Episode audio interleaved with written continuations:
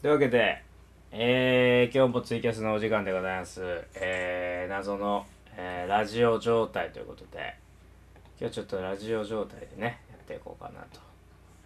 いう感じですけれどもね。いやー、大変だ。あ、ね。いろいろ、えー、今日はですね、エヴァ級をやってるので、また今日もエヴァンゲリオンをね、ちょっと見ながらやろうかなと思ってますけれども。だらっとね。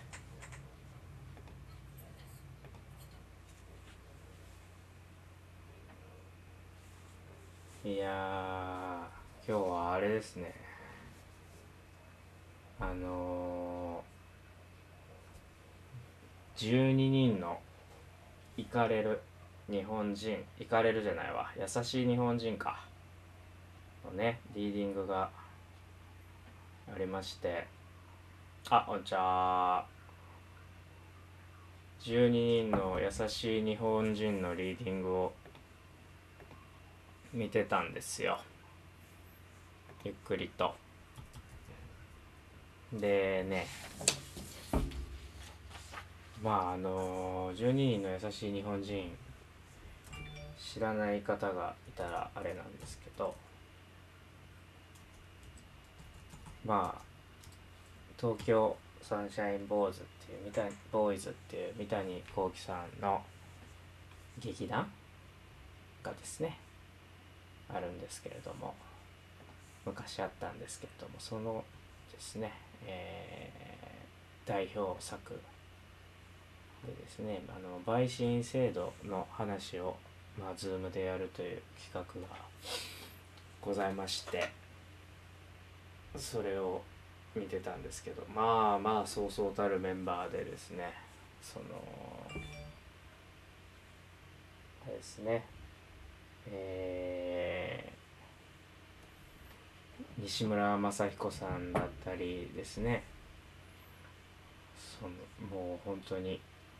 近藤義正さんであったり梶原善さんであったり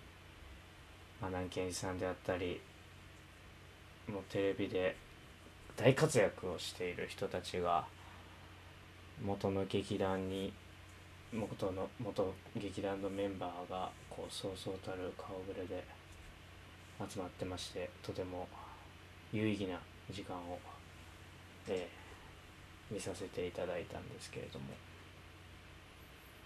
なんかねめっちゃ面白かったんですよ。で Zoom の演劇がね Zoom の演劇自体がどうなんだろうみたいな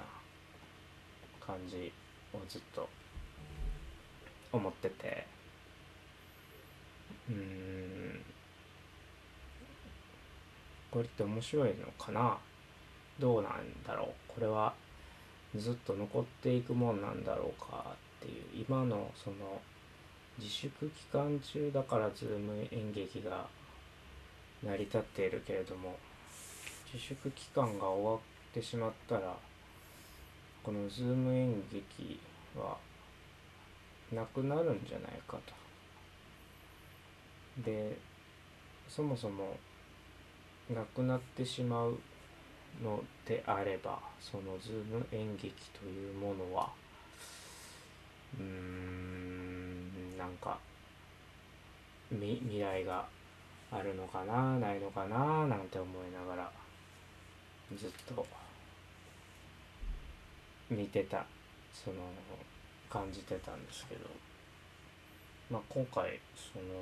12人の優しい日本人は非常に面白くて。素晴らしい素晴らしいいい素晴らしい、うん、いい時間を過ごさせていただいたなというふうに思ってあこれは Zoom 演劇もありなのかどうなのかみたいなところでうんってずっと考えてるんですよね。多分金曜日もその話をね今度す今度すると思うんですけど。じゃあ何をもって面白かったんだろうということをですね、まあ、考えたわけですよ。何をもってこの Zoom 演劇は面白かったんだろう、えー、12人の優しい日本人は面白かったんだろうということをですねちょろっと考えまして。えー、っとまずあこんにちは。えー、っとですねこんばんはですね。えー、っとねまず脚本。脚本はどうだったのかっていうことを思ったんですね。脚本はやっぱぱりまあ面白かったですね。脚本は面白かった。うん。で次。演出。演出は果たして良かったのか。まあもともそもそも読み合わせという、えー、設定というか。読み合わせですよという大前提で始めているのでそこまで凝った演出をしているわけではないわけですよね。うん、演出らしい演出というまあその俳優さんのえっと喋るテンポであったりとか間であったりとか結構ズームって遅延が発生するのでその遅延がないように稽古をしたっておっしゃってたんで、まあ、その辺の演出というか指導とかも入ってるでしょうしまあ一人一人こう、うん、途中からいなその場にいる人がいたりいなくなったりするっていうのはオンオフで切り替えたりしててま、それは Zoom で最低限できる演出だなと思ったんですけど演出としてこう目新しいものがあるかといえばそれはまあうーん Zoom 自体が目新しいので、まあ、目新しさはあるんだけれどもそれは多分今後 Zoom 演劇がもしこのまま成立するのであれば、うんと、演出としては特に新しいものではなくなるようなくなる演出であろうというふうに思ったのでうんそれもなんかもううん特に演出がすご素晴らしいわけではなかったっていう気はしました。で俳優さんに関しては正直まあ有名な方がいっぱいいるんで僕もこうファンとして見ててああいいなっていうだからファン有名な人がして出ているから僕は面白いと思ったのか、うん、それとも、えー、どんな方が、えー、やってもズーム演劇は俳優の視点から見て面白くなりうるのかみたいなことを思ったんですね。でちょっとまあ俳優さんで考えてみたんですけどまあえっ、ー、とですね。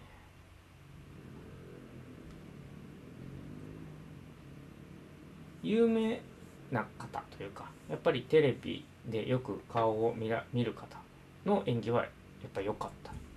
まあ、それはもう安定感があるので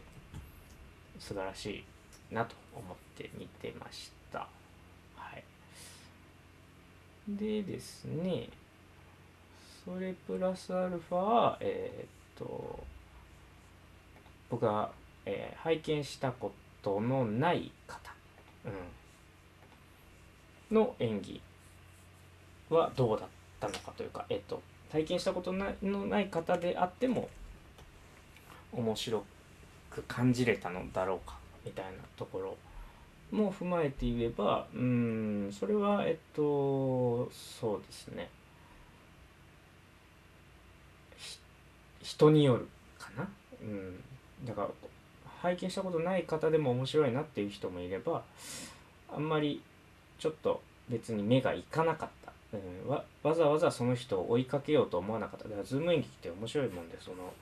やっぱり画面がこう分割されてずっと役者の顔がこう見えるわけじゃないですか。これメモしてんな俺。これちょっとやっぱラジオじゃない方が良かったかな。こう分かれてね画面が分かれてこう人の顔がずっと見れるわけじゃないですか。だからえっ、ー、とまあ他の人が喋っている時あこんばんは。他の方えっ、ー、と一人の人が喋ってる時にえっ、ー、と別の人がどういうリアクションをしているのかっていうのが見れるわけですよね。それがまあ演劇チックだなといえば演劇チックなんですよ。演劇っていうのは常にその空間が、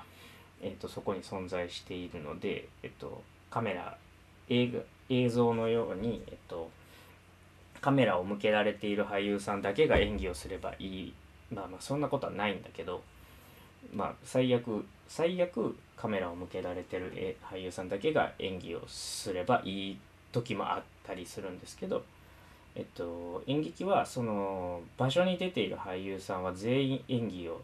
し続けないと当然いけなくてセリフがあろうがなかろうが。うん、っていうことは、えっと、常にそこには、えっと、演技空間演技空間っていう言い方もあれやな、えっと、空間はずっと存在し続けるわけじゃないですか。で存在し続けるということは、えっと、テレビは、えっと、編集の力によってテレビや映画は編集の力によって、えっと、監督が今見せたいものを、え見せるという流れで作られていくわけですよね。うん、街の風景であったりとか、えっと、人のあ顔であったりとか後ろ姿であったりとか監督が今見せたいものを、えっと、見せ続ける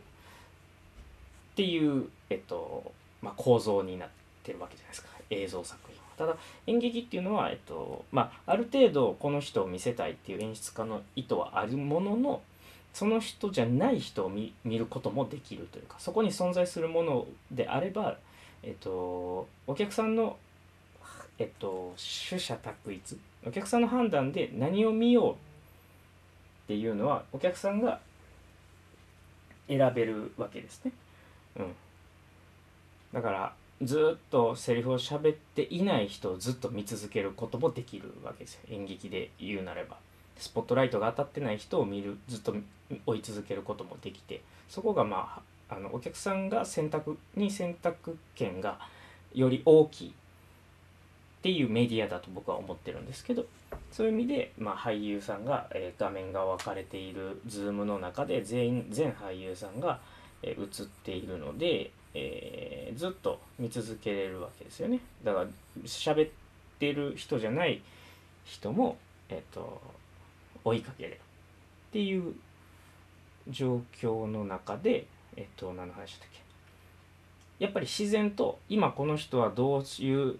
演技をしているんだろうっていうのを見たい人とあ別にこの人はいいやってなった人がいてうんとそこに関してえっとやっぱり俳優さんの魅力というかなんか実力なのか魅力なのか、まあ、好き好みなのかみたいなものはあると。ただまあそれでも初めて拝見する俳優さんでもあこの人見たいなっていう人がいたので俳優さんのその有名人だが出ているから「えー、12人の優しい日本人」が面白かったわけではない。皆さんがやっぱりえっとつうまい俳優さんとして魅力的だからその有名な人っていうわけではなく俳優さんとしてそもそも実力をお持ちだからあの面白かったんだなということを、えー、認識したわけですね。えー、でまあ脚本の視点で脚本が面白かったから面白かった。で演出が面白かったとは僕はうん、一概には言えない気がする。俳優さんは面白かった。俳優さんは良かったから面白かった。で脚本と俳優が、えーと、成立してたらオンライン演劇は成立するんだろうか。みたいな、まあ、オンライン読み会っておっしゃってますけどね。って思ってまして。うん。まあ、そもそもリーディングって言っててそれこそ、えっと、台本を読み合わせなので台本を確認しながら、えセリフを吐くという状態だったので台本あ今台本を見てるなっていう状態の俳優さんもいらっしゃった。でも、はい、台本見てるなっていうのを見てても面白いのはやっぱりその俳優さんが好きやからやなあ西村さん台本今チェックしてるわっていうことに対して嬉しいのは一ファンとして台本をチェックする西村雅彦を見れるっていう喜びだよな。そうやな。そもそも多分見ず知らずの初めて見る俳優さんが台本をチェックしている姿を見ても僕は嬉しくないと思うんだよな。うーんということは俳優の実力だけではないな。やっぱりファン的目線があるから面白い。12人の優しい日本人は面白かったっていうところがちょっとあるな。ってなると有名人がやらないとオンライン演技が成立しないっていうちょっと今回の12の優しい日本人が成立しないという視点がちょっと含まれているということやな。でまああとは題材というか題材がまあ陪審制度陪審題材はちゃうなジャンルですよねオンライン演劇のとしてえっとこのみんなが意見を言い合う。しかも、えー、ある程度出なければいけない。で発言しなければいけない。全員が発言しなければいけない立場であるという状況においてこのオンライン読み会が成立するのではないかと普通に思っていてだからオンライン演劇オンライン演劇ともあのえー、盛り上がっているんですが全ての演劇を Zoom です、えー、と救えるわけではないだろうなということをずっと思ってましてそれこそ、えーと、盾のあるお芝居であったりダンスシーンであったりとかっていうのはうーんダンスシーンはねもしかしたら一人でこう踊るという一人で踊るのであればそのフォーメーションとか関係なくおのおのがそのコンテンポラリーじゃないですですけど表現として踊るというのであればカメラから遠くなって全身を映せばなんか成立するような気がするんですけどそういうそのためには一人一人のまあそのい部屋の環境がとても必要になってくるんですけどでもそれが、えーと、部屋の環境があればできるような気がするんです。ただうんと縦はできないよなと思ってましてうんだからその活劇エンタメと言われるような活劇やアクション劇っていうのはオンライン演劇では救えないんですよね。これは確実にそうなんですよ。これはもう舞台上の本当に生で見に行かないとうんアクション劇はできなくてでアクション主体でやってる劇団っていうのはもう動動こうにも動けないっていう状態だなと思っててうん。だオンライン劇がどこまで面白くてどこまで可能性があるのかっていうところでたまたまこう会話のコメディをココメディ会話劇をしていた、うん、しかも12人の優しい日本人っていうのは会議のコメディだから全員の意見があったりとか全員がしゃべるとかこうやり合うからとても面白かったんですけど、うん、それ以上の演劇をやっぱりできないなという結論というかっていうふうに思っていまして。まあでもそこに行き着いてそれをやるってそして面白かったっていうのはもう重々に十分素晴らしいことなんだけどじゃあ他の演劇は何をもってこうこのまあ演劇だけじゃないんですけどまあ僕は演劇の人なんで演劇の中で話をしますけどこの、えー、自自粛期間中に何かできないのかみたいなみんながみんな会話劇をするわけにもいかず何かないのかなっていうところを今、えー、考えているところなんですよね。むずいなあと思って。いやとても面白かったんですけどでもそれこそなんだろうな初めてこの12人の優しい日本人というものをえー、っとに触れる人であったりとか例えばその西村さんを知らないとか近藤さんを知らないとか、え相沢さん相島さんを知らないとかっていう人が初めてこのしか日本陪審員という状態を知らない人がこの優しい12位の優しい日本人を見て面白いと思えるのかとかそういうことを考えた時にあズーム演劇がうんこれから残ってはいかないし残す必要はないのかもしれないけどでもなんかったよねで終わんのはどうなんどんな気持ちなんだろうとか思ってるんですよ。せっかくねず役者の実力ってなんやろねっていう話ね。あれですよ。あのこの間孝太郎西川孝太郎聞きバカの西川孝太郎と一平さんありがとう話してたんですけど役者には実力なんてものはないんじゃないかっていう話になりましたね。要は作品がダメだったけどあの人だけ良かったねっていうものが演劇として成功なのだろうかみたいな話で結局、えっと、演技というものは俳優自身の中にはなくて見ている役者さんの中じゃあ見ているお客さんの中に演技のうまい下手っていうのはあるんじゃないかっていうそうだだからその作品を成立させるパスができる人がやっぱり役者として役者としてううまいというだから悪う一人でなんかドリブルしてシュートをするんじゃなくてちゃんとパスを回してシュートができる人が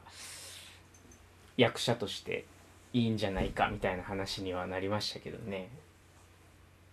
歯車ギアとしてちゃんとそうなんですよ。だからメジャーな人フィルターささっきも言ってたんですけど僕はメジャーな人フィルターがかかっているんだろうかかかっていないんだろうかっていう途中から聞きました？話をを思ってたんですけどメジャーな人フィルターは多分僕はかかってるんですよね。完全に。それはいや知らない。はい初めて見た人もでもやっぱり目が行く人もいたんですけど今回の12人の優しい日本人に関しては西村雅彦さんとか何人かやっぱりその、まあ、読み合わせという体でやってるので、まあ、時間もない中で稽古されたと思うんで台本のチェックをしながらやってる部分があってその西村さんとかが台本のチェックしてる姿を見てわ台本チェックしてはると思って嬉しかったんですよ。でも多分知らない人が台本チェックしてたらああチェックしてんな。で終わるような気がしてて。そこには完全に僕のファンとしての目線が完全に入ってるからだから面白いっていう部分が何パーセントか入今回は入ってて。うんだから面白かったなって言うけどそれが一概にその全全てのオンライン演劇に通じる面白さなのかっつったらうーんそうではないんじゃないかという今結論に達してるんですよね。やっぱ特別なんですよね。やっぱそれこそサンシャインボーイズが集まってるっていうスペシャル感もあるしなかなかのそのスペスペシャルでテンション上がる状況ではあるのでそうなんですよ。だからめちゃくちゃ面白いって言ってすごいコメントも素晴らしかったありがとうとかってあったんですけどそれが今後このオンライン演劇の発展というかオンライン演劇がこう一つのジャンルになるっていうことではないなあということを思っててうんなんかでもなんかせっかくこうやってオンライン演劇をやっている人たちがいるのにそんなオンライン演劇やってない僕がそんなん言うのもなんなんですけどなんか自粛が終わったら誰もしなくなるんななってしまってそれこそお客さんもやっぱり生がいいよねって見向きもしなくなるようなことになるのが悲しいなっていう気がしててそれこそなんかこっちもむっちゃおもろいやんけってなるような発明はないのかなとかそんなことを考えてしまうんですよね。うんいやすごいんですよ。やっぱりこうやっていや、ま、みんな自粛してはって仕事がないんでしょうね。だからお金とか事務所とかも全く度外視じゃないですか。このキャストの夫人って。吉田洋とかもおるし。もうそれこそもうみんな引く手あまたでもう集まられへん人たちばっかりがスペシスペシャル的に集まれるって三谷幸喜も出てましたからねなんだかんだで。めちゃくちゃ良かったんですけど。そうなんですよ。今だからできるんですよ。多分これで普通に事務所の制約とか時間の制約来始めたらもう絶対できないんですよ。でもそれが元にも今のそれは元に戻るとしたらなんですよね。も社会が元に戻るとしたらまた事務所の制約であったりとかまあそのえっと時間の制約であったりが発生し始めてうんできなくなるような気はするんですけれども今考えるところは多分そもそも事務所とはとかとっていう大人のこのなんていうの？忖度的なものとは何なんだみたいなことを多分考えないといけないというかそれを考えてそれで社会構造を変えれる時なんですよね。今までえ結局こんなことなできるやんこのメンツでまた芝居っていうことではないのかと僕は思っててなんか近藤さんは多分その辺結構多分今すごいアンテナ張ってはると思うんですよね。今回の企画の言い出しっぺは近藤義正さんなんで。なんかだから近藤さんとか見てたらすごいまたオンライン演劇でではる。あありがとうございます。僕一人で喋ってるけどこれ持たないですよ。今ギリギリで喋ってますからね。オンライン演劇とかねすごいアンテナ張って見てはあの言い出しっぺで言い張ったんやろうけどそれにねなんか多分追随してああもう事務所なくてもいけるやんみたいなまあなくてもいけるやんってことはないし事務所にも世話になってるからいきなり辞めるってことはまあ皆さんないでしょうけど。でもそっかシスカンパニーの人とかもおるんか。シスカンパニーっていうのは結構舞台に舞台俳優さんでばかりのあの事務所なんで全然あの舞台に寛容なところなんですけど映像事務所って基本的に舞台あんまり嫌うので舞台ってあの稽古とかでも時間取られるし拘束がやっぱり映像に比べて拘束時間がべらぼうに長いのでその間仕事入れれないんでその割にはお金も別にめちゃくちゃ拘束あの単価もいいわけではないのであの映像メインの事務所は舞台出演は嫌がるっていう話をよく聞くんですけど。うん。なんかねいろいろ考えましたね。これ大手を振って素晴らしかったって言うえ言う思うけどその素晴らしいのそこには一体何があるんだという今だから何かしたいという気持ちが大きいとコロナ落ち着いたらやる必要ないと思う人いそうですか？どうなんでしょう？多分そうですよね。今だから何が何かがしたいという気持ちがは大きいと思います。僕もそうですから。今だからこそ何かしないといけないという。ただコロナ落ち着いたらやる必要ないと思う人いそう。そうなんですよ。でこれ多分コロナ落ち着いたらやる必要がないと思う人が大半だと思うんですよ。落ち着いたらね。わざわざわざわざ、えー、生で見れる舞台を生でやれる舞台をズームで分割してみんなで遠方でやる必要ないので。あそう1個思い出した今日ニュースネットニュース。えー、っと映像制作会社が映画館で上映できないじゃないですか今、えー、映画を作って映画館で上映できないじゃないですか。で映画館が潰れそうだっていう話を今ずっとしているじゃないですか。でも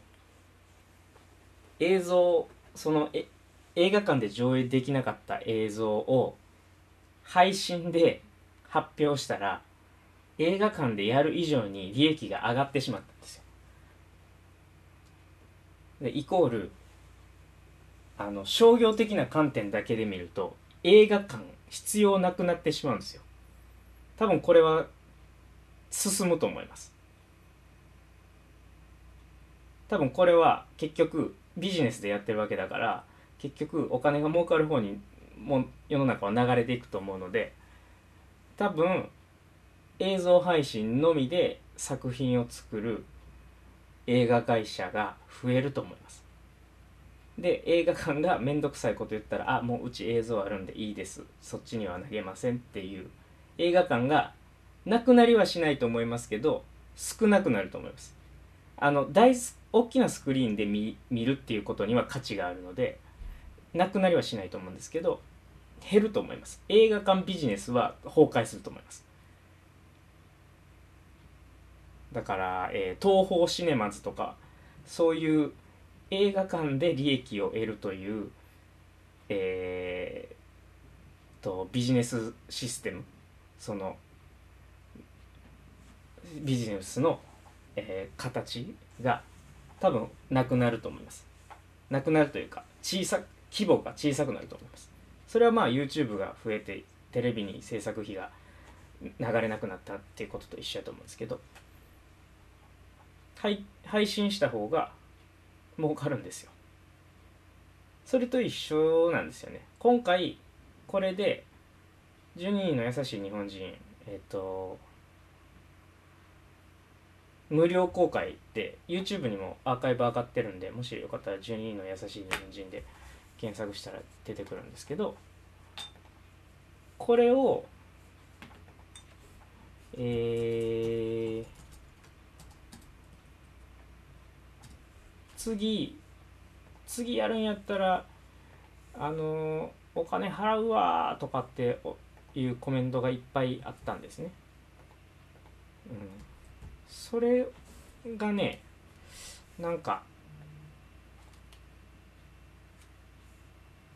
お芝居というか次の展開のヒントになるんじゃないかというのが今ちょっと僕考えてつながってこれは俺金曜日も話しようと思ってんのに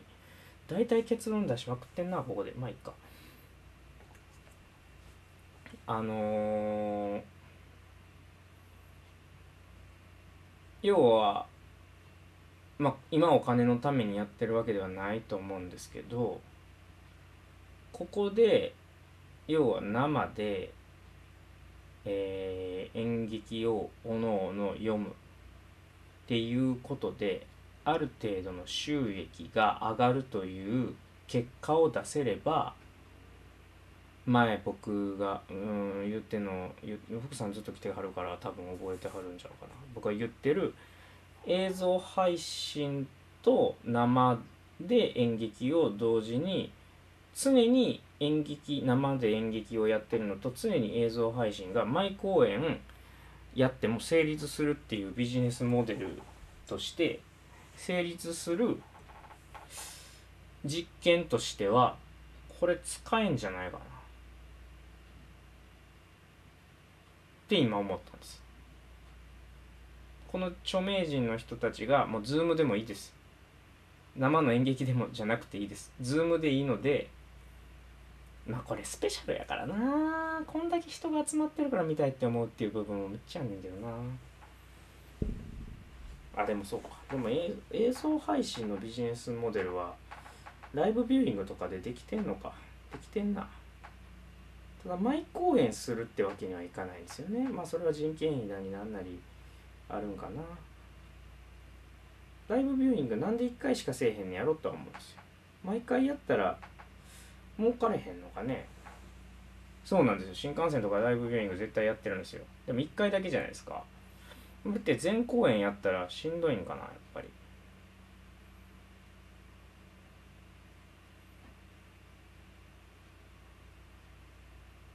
まあ人ばらけますよね。特に映画館でやるってなったらそうですよね。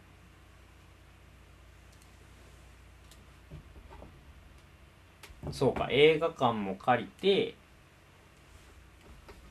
ていうそこの場所代が発生する。しまあ付加価値つけるみたいなっていうこともあると思います。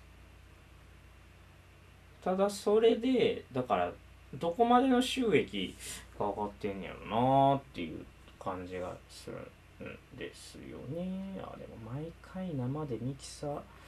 ミキシングのオペレーターとかカメラマンとかつけて追いかけさせたらそれだけの人件費がかかるから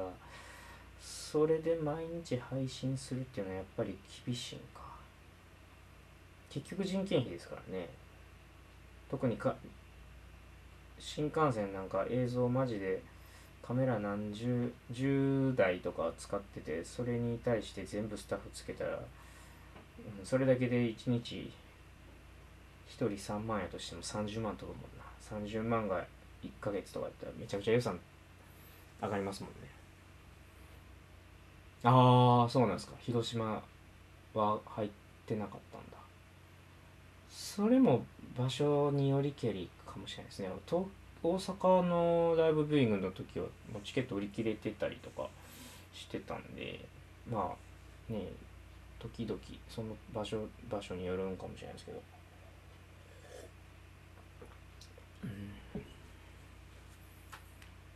そうやな。マイステマイステ。そんなに人雇ってられへんもんな。うん。でもなどうにか配信事業にこきつけた方がいいと思うんですよね。週末だけとかね。土日あでも土日お客さん多いからな。カメラ入れられへんな。でも基本土日ですもんね。演劇もね。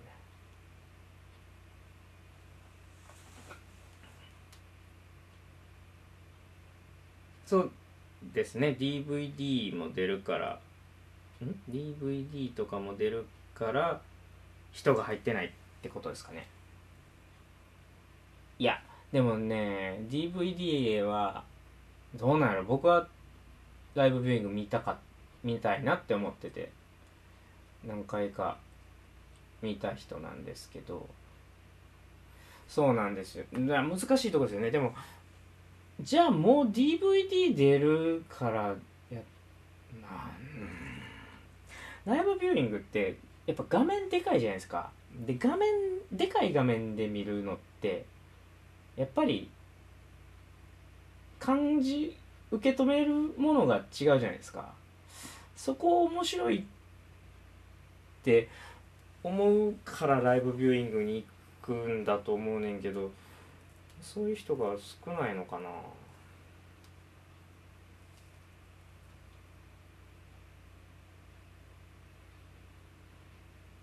難しいな。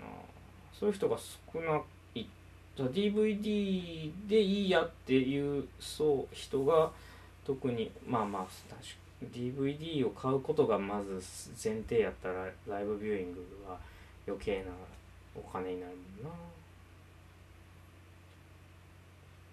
どっちがいいんですかね？どっちがどっちがいやでもそう1回限りよりは自分の手元にずっと DVD があるっていう方が楽しいあの嬉しいんかな。でも DVD そんな見えへんやろと。まあそれは個人の自由やわ。それは個人の自由やからいいんやけど。そういうことですよね。まあ確かにそのライブビューイングにも行くことが困難な人とかも確かにそれこそねお子さんがちっちゃい子子供さんがいて映画館行くのもちょっと預けなあかんから大変だみたいな人はそれはお家で見る方がいいしな。そういうこと関係なく家でゆっくり見たいというかまあ人もいるでしょうしね。まあどっちかっていうとだから家がいいっていう人がやっぱ増えてるってことなんだろうな。うーんやっぱりその個人のデバイスにお届けした方がいいんやろな。いやデバイスが1人1個携帯を持っているのでそれだけお客さんがいるってことなんですよね。って考えたらやっぱりここに飛ばすっていうのが一番ビジネスとしてはお金がこう入ってくるそのなんていうの窓口が広いはずなんですよね。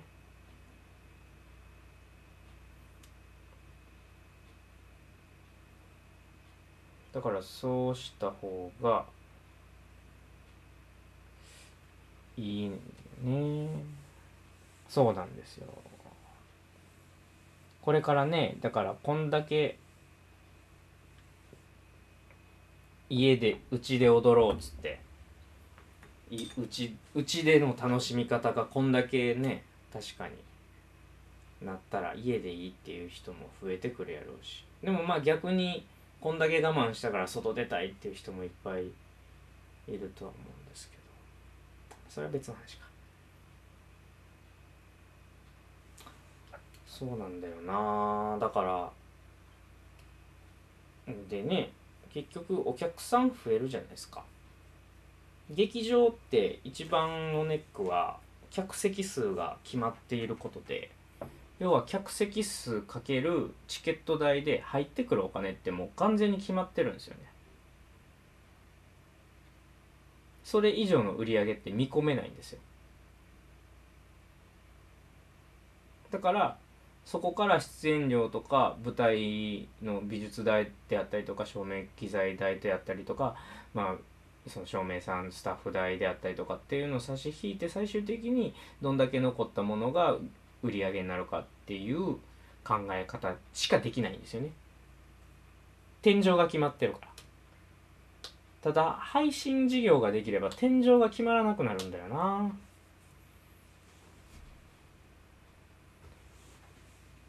そこがでかいんですよね。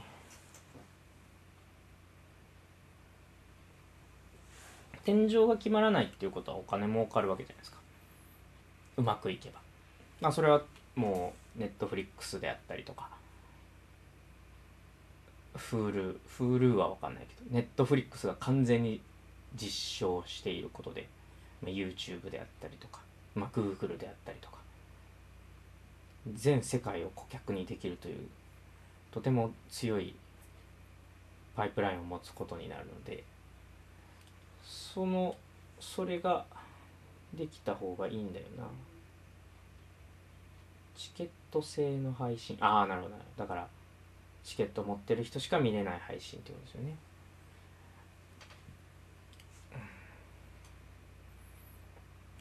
まあ確かに小さい劇団がやるにはちょっとリスクが大きいんですよね。結局経費がかさばるから。だから劇場が配信機材を照明機材や、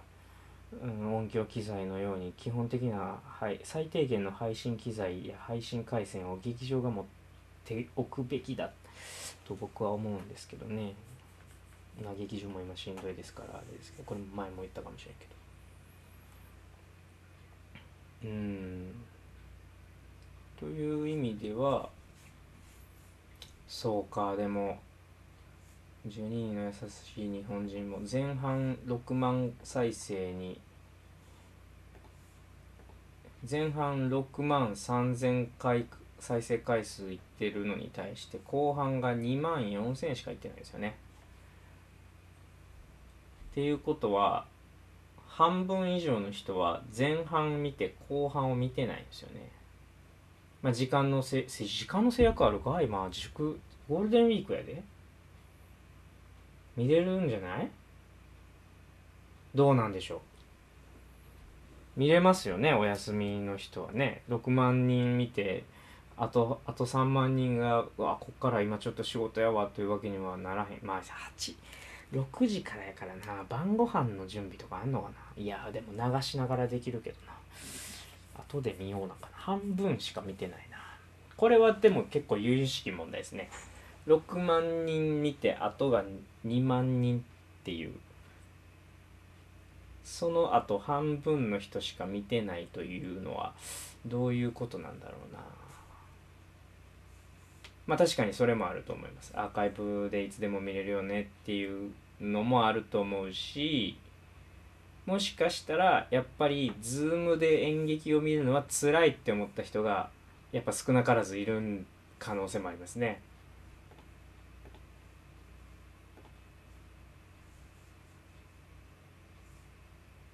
そこなんですよね。この間孝太郎が言ってたみたいにやっぱりZoom でずっと見れる人と Zoom ずっと見れない人が絶対いるのでその辺もそれがえー、でも半分とは言わんでも1万人ぐらいはそういうことで離れてる可能性もあるよな。ってなるとやっぱ Zoom 演劇厳しい。まあ Zoom 演劇はうん厳しいんですけどうん。やっぱ今だけのもんやな。今だけのようなもんな気がするな。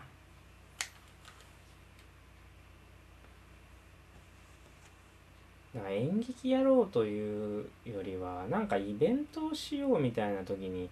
使った方がいいのかもしれないですね。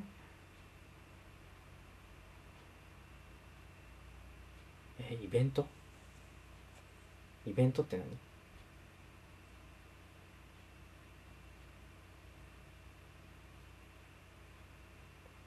そうなんそうですよね。それもあると思います。今配信がそれこそ飽和状態なので今日も「エヴァンゲリオン9」をね今やってるはずなんですよ。エヴァ級は僕ブルーレイ持ってるんでいいんですけど。いやエヴァエヴァエヴァ除波級全部持ってるんですけどエヴァンゲリオン大好きなんで持っているんですけれども。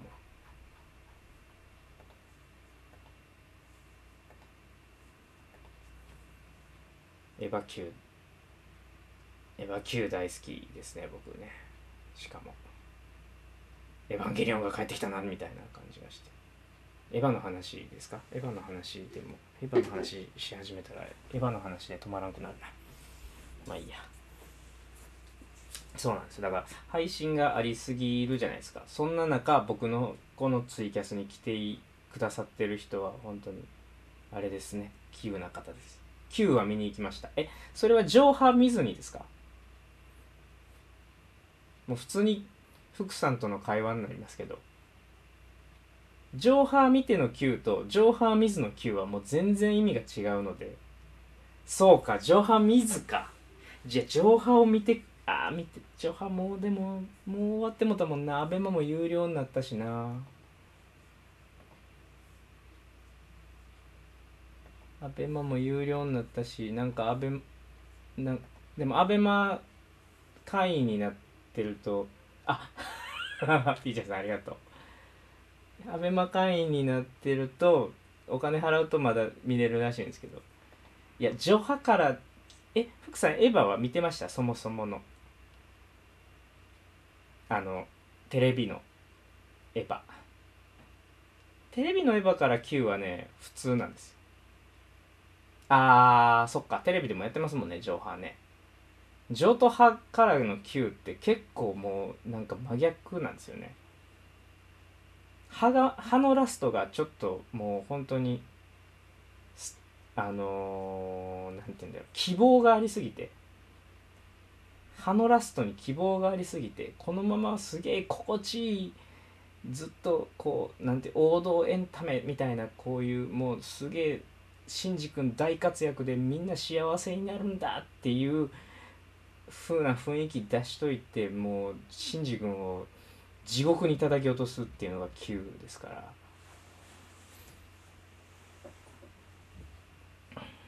ピーちゃんさんはあれですか？エヴァンゲリオン好きですか？あよくわからんでいいです。あの分かろうとするとあの大変です。エヴァンゲリオンは分からないものなんですよ。なぜならエヴァンゲリオンってあ見たことないんだ。そっかそっか。あおすすめです。エヴァンゲリオンってあのすごく設定を複雑に作ってはるんですよ。あの庵野監督って。むちゃくちゃちゃんと作ってて歌は歌います。残酷な天使のテーゼかな。あのー、流行ったもんねあれね。そうあ庵野監督ってむちゃくちゃ設定をきっちり考えてるんですよ。でそれってなんかいろんな資料を読んだらここはこういうことになっててこうこうこうなっててって全部説明があるんですけど劇中で説明しないんですよ。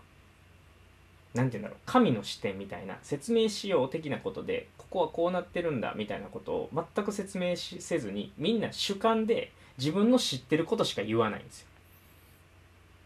しかも説明的普通やったらなんかちょっとこう理由とかを言ったりってちょっとちょっと普通の会話でそんなにそんなにちゃんと言わへんやろみたいなあの孝太郎が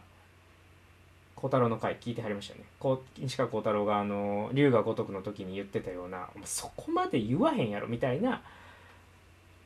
こと言わへんやろっていうことを言わさずにもう本当にちゃんとした会話でしかものを喋らないから説明不足なんですよ。自分たちがは登場人物は全員分かったつもりで必要最低限の言葉で喋ってるんですよ。で基本的に主観でしか描かれないからあの裏に隠されてる設定っていうのが匂いはするんですけどきっと何かあるとは感じさせられるんですけど全てのこう情報を伝えようとしないでわからないんですよ。でも分からなくてよくて多分描こうとしてるのはそこじゃないので「エヴァンゲリオン」の。本当の描くことってその特にテレビ版今回の「序波球」がどういう描こうど何を描こうとしてるのはまだ最終的な「新エヴァンゲリオン」が出てこないとわからないんですけど。えっ、とテレビ版に関してはその子供の頃のモラトリアムとかその承認欲求とか自己実現であったりとかなんかそういうことを最終的に描く作品になってて親のトラウマであったりとかそういう苦悩が実は軸にいっぱいあってあの使徒がやってくるとかエヴァンゲリオンで戦うっていうのはそのおまけにしか過ぎないんですよね。作品の本質としては。最終的に僕はここにいてもいいんだで終わるんでテレビ版は。本当に僕はここにいてもいいんだろうか僕なんかいないらない人間なんじゃガンダムは安野さんじゃないです。ガンダムは富野監督です。はい。そうエヴァンゲリオンは僕はいらない人間じゃないかってめちゃくちゃ自己肯定肯定感が低くてお父さんにも嫌われてる僕には居場所がない僕なんか死んだ方がいいんじゃないか僕なんて生きていっても意味がないんだろういないんじゃないんだろうかっていう男の子がエヴァンゲリオン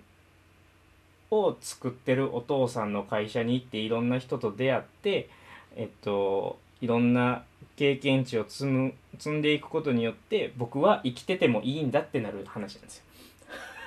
ざっくり言うとね。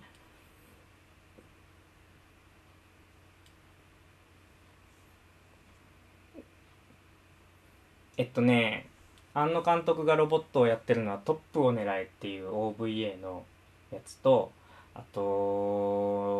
ロボットではないんですけど「不思議のえ海のナディア」も庵野監督ですね。あとは「シン・ゴジラ」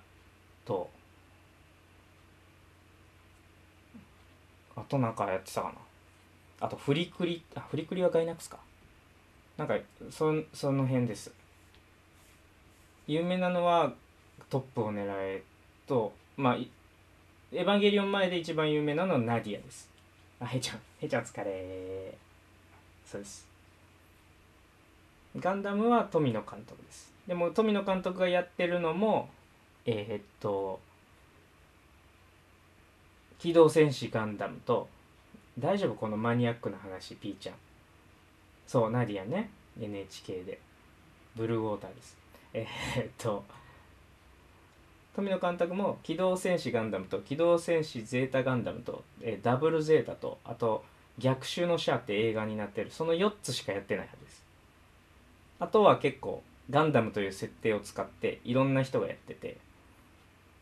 まあ、一応宇宙世紀という一番最初のガンダムから流れるアムロスさんが生きていた時代から流れている歴史を書いてても富野さんが関与してないやつもあります。あでも V ガンダムも富野さんかな。うんなんかねゼータゼータね。ゼータ今 YouTube でちょいちょいやってますよ。週1ぐらいで1話ずつゼータガンダム YouTube で今流されてますよ。ゼータはねなんか富野監督は見たくないらしいです。なんかすごく心がすさんでた時のに作った作品らしくてなんかもう恥ずかしくて仕方ないらしいです。なんかもうひあの一番辛かった頃の自分を思い出してしまうらしいですけどね。その行く末そう。その行く末がアムロを殺しちゃうカミーユを殺しあの精神的に壊してしまうというもう一番最悪なラストになるんですけど。でも映画版の新しいゼータガンダムあるんですよ。何年やったかな？2000何年とかに3部作でゼータガンダム映画でやってるんですけどそれはアムロじゃないわ。カミーユあの崩壊しないんですよ。持ちこたえるんですよ。でファーと仲良くなるっていう。救われるゼータガンダムがあるんでよかったら見てください。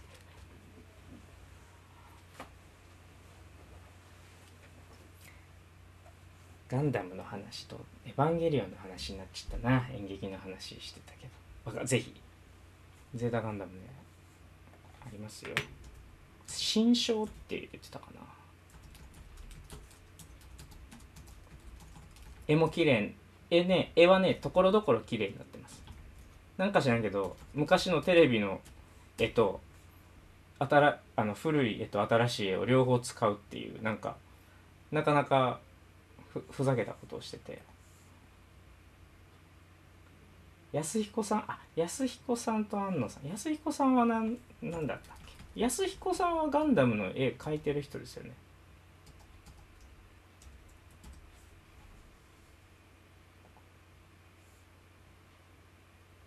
なんか安彦さんってこんなおじいちゃんなんや。安彦さんちゃんと知らんかった。あまたコンティニューが来た。どうするんですか？もうガンダムの話ですよ。でもそこまで僕ガンダム死ぬほどが詳しくないですよ。大丈夫ですか？まあガンダムの話せえって言われてないから大丈夫やけど。今日ガンダムオリジンとか書いた人ですね。えー、全然でも世代が違いますもん。安野安彦さんと安野さんは。安野さんはねえっとね今50何ぼなんかな。大阪芸大卒業ですからね。であの、ガイナックスを立ち上げた創立メンバーなんですよ。岡田敏夫とかと一緒に芸大で大根フィルムっていう。あのねこの辺はね青い炎っていう。青い炎見ました。青い炎のドラマ面白いですよ。あのー、ね「青い炎」っていう漫画があるんですけどえっと島本和彦さんっていう漫画家さんが、えー、その自分が芸大時代こんなことがありましたって言ってその有名になった庵野秀明とかあの岡田敏夫とかを使ってまあ青春漫画というかを書い書くんですけど書いててそれをがドラマ化しててそれのね監督が福田雄一さんなんですよ。でだから福田組と言われるあへいちゃんお疲れ。あのー、ムロツヨシさんであったりとか佐藤二郎さんであったりとかが出てて主演は凪良優也さんなんですけどあのねそれにまあまあ完全にあのー、曲解されてて完全にストーリーとしてはむちゃくちゃっていうかこんなことがこ現実にはこんなことは起こってないだろうって感じなんですけどその大体こんな感じだったんだろうなっていうその当時に芸大にいた天才たちの話があってでそこにも庵野さんが出てくるんですよね。庵野監督がまあえ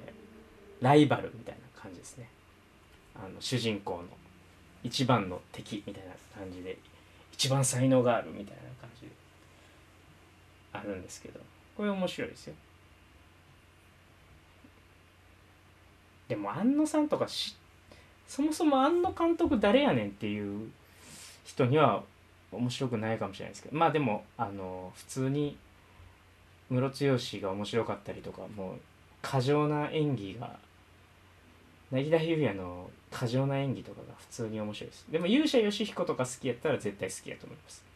勇者ヨシヒコ好きっすか？めっちゃ面白いですよね。僕勇者ヨシヒコ大好きなんですけどね。やっぱ福田雄一さんのあの抜け感というかヨシコ好きです。いいですよね。ヨシコ好きやったら多分好きやと思います。青い炎は。完全にあの手法は一緒なんで。笑いの手法とかは。ヨシヒコね。好き。面白いですよね。てかもう山田孝之すごいよなって。めっちゃ思うんですよね。あの人のあ銀玉ね。銀玉も面白かったですね。あの山田孝之の目の奥のあの義彦の目のあのなんていうんですかね。曇り曇ってるというかなんか透き通ってるというかあの目めっちゃすごいなって思うんですよね。ほんまにそう思ってるやんお前っていう目しかしないじゃないですか。あれがねやっぱすごいすげえな怖いなこの目怖いなって思うんですけどまあでもそうか全裸監督の時もまあ目怖いなと思うんですよ。山田孝之の目怖いんですよね。全裸監督ねすごかったですよね。全裸監督も面白かったな。全部面白いんですけどね全裸監督。僕あのあれが好きですね。あの屋根の上から逃げるシーンめっちゃ好きなんですよね。そんなに警官家入ってけえへんやろっていうぐらいめっちゃ入ってきてね。でこう家の家具とか全部こう階段の上から落としたりしてこう足止めしながらパトカーの上をボンボン渡り歩いて屋根とパトカーの上をボンボン渡り歩いて走って逃げるあのシーン。むっちゃかっこいいよなと思いながらね見てましたけど。いや全裸監督2ね。2いつやるんでしょうね。2今作ってるでしょでもすごいらしいんですよ。全裸監督って。今作ってない今作られへんなでもコロナやからな。あの何がすごいってあのー美術セットがもうその1980年バブル絶頂期の時のセットっていうものをめちゃくちゃちゃんとリアルに小道具とか作ってたじゃないですか。あれ莫大に人が動いてるらしくて。これ噂ですよ。噂によると全裸監督撮影時期は東京都内の美術スタッフが全員いなくなったって言われてる。みんなそっちに取られて。で金があるから全然雇えるんやと思うんですけど。って言われてるっていう。だからやっぱり準備もあれなんぼ2年半とかかかってたんでしたっけ？むっちゃ時間かかってるんですよね撮影にね。8話撮るのに。8話やったっけ？10話撮るのに2年とかかかってて。やっぱりそれだけこだわって時間かけてお金もかけて作ってるからあんだけすごいものができたんだと思うんですけどやっぱそれだけのことをしているから人間もめっちゃ動いてるし。あとあの YouTube のインタビューで聞いたのは結構そのやっぱりテレビの業界とか映像の業界もお金がないからお金がないと人を拘束できないんですよね。で人を拘束できないからやっぱりあの一日のうちに撮一日のな中の撮影時間がむっちゃ長くなるんですよ。だから1週間抑えますって言って1週間抑えて1週間のうちにこここれだけのシーン撮りますっていう時にえーっとまあいっぱい撮らなあかんくてちょっと伸びたらあこれこれやったら間に合わへんわってなったらやっぱり深夜までかかったりとかかかるんですよね。でもネットフリックスの予算でやるとそのシーン撮るのにまあ例えばですよ2週間人を抑えれるぐらいの予算があるんですって。人件費が下手したら倍とかもっと出ると。だからその無理に深夜まで撮影せずしなくても余裕あるからまあ撮られへんかったけどまあ今日もはこれぐらいで終わろうかみたいなことができるらしくて。そうなると役者のモチベーションも上がるしちゃんとその休憩もできて次の日の撮影に対して準備ができるから演技の質も高くなる。だから作品が必然と良くなるらしくて。金の力えぐいえぐいなっていう話なんですけどらしいですね。やっぱネットフリネットフリックスやっぱすすごいらしいですね。そりゃそうですよ。だってもうお客さんは世界ですからね。70億人を客にできるわけじゃないですか。極論を言うと。まあ全員が全員スマホなりタブレットのガジェットは持ってないですけど。ね。どんだけ金積んだんやろっていう話じゃないですか。うん僕嵐のドキュメントは見れてないんですけど。やっぱそうそういうことができるっていうのがやっぱり資本圧倒的に資本力があるというものの強さでなんかねちょっと前に見た時に YouTube 以上に Netflix の方がシェアがあの多いらしいんですよ。多分有料の YouTube コン YouTube の有料を払ってる人よりも Netflix を払ってる人の方が多いってことだと思うんですけどアメリカが。YouTube より強いんですよ Netflix の方が。それだけの資本力を持ってるからこそ面白いコンテンツが作れる。で面白いコンテンツが作れるからこそ人が集まってくるっていうそうなんですよ。なんかもうすごい循環の波にネットフリックスは乗っているというのを多分3ヶ月か4ヶ月か、まあ、半年前ぐらいに言ってました。で今もだから絶対こけないじゃないですか。ネットフリックスなんか逆に今コロナの状態で多分会員増えてるはずやから。うん。そこにねやっぱりねそこのそことねそこの知恵というかそこの技術をどうにかねそうですね。嵐ファン全員取り込んだわけですもんね。どうにかそれをやっぱり恩恵に預からないとビジネスとしての演劇はやっぱり先がないんじゃないかなと思って。だ国にお金をもらって文化としての演劇が続いたところで一般のお客さんとからとはまた差が開いていくというか離れてしまうわけだしビジネスとしての一般の普通のお客さんに近い演劇をもっとするのであればやっぱり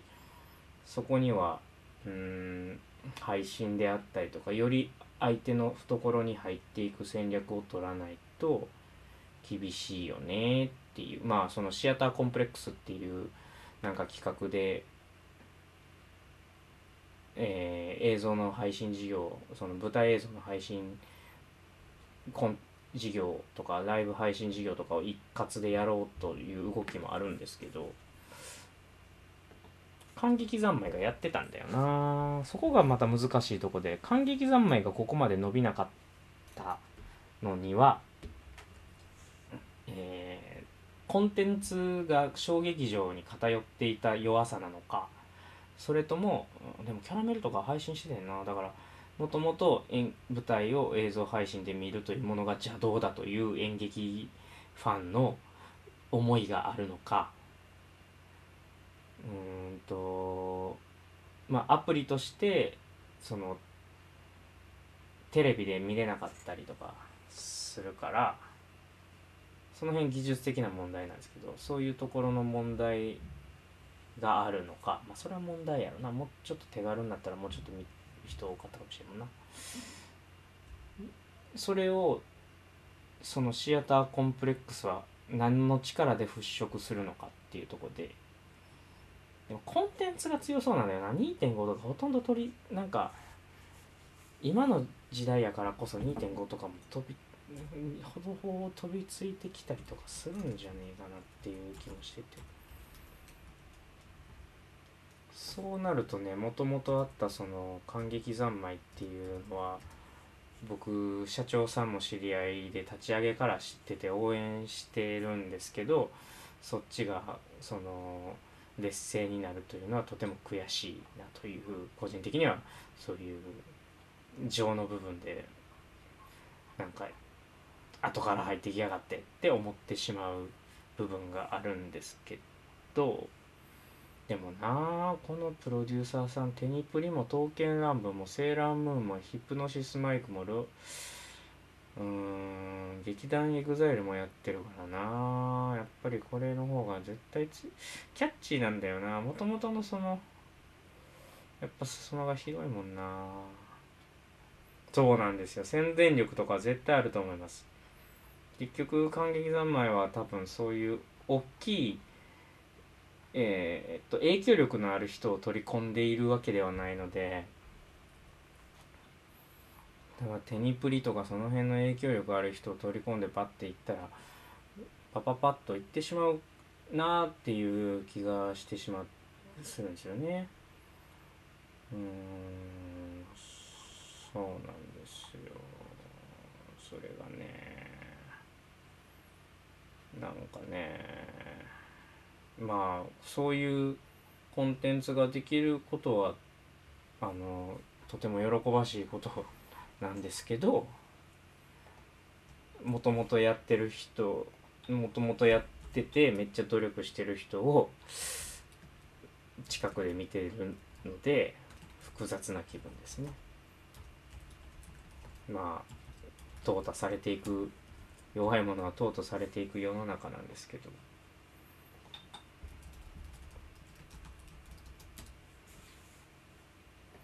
感激三昧はそうだからまあ2.5メインのコンテンツなのか小劇場メインのコンテンツなのかなんですよねで小劇場メインっていうのはやっぱり、ね、お客さん客層がやっぱり2.5と全然違うしそのいう意味ではまあコンテンツとしては確かに弱いんだよな。青年団維新派夏季空客とか言ってるけどやっぱりやっぱ弱いんだよな。一個一個がね空気違いますからね。あシアターコンプレックス流れてきます。多分そうやと思います。もう単純にまあ今やってるから余計にみんなリツイートとかしてるんでしょうし感激三昧の存在を知らない演劇人も山のようにいると思うんでもともと感激三昧は大阪発のやつなんですけど。うん。2.5の舞台とかもやってはいるんだけどあ弱虫ペダルとかもやってる。でも2017年か。めっちゃ前や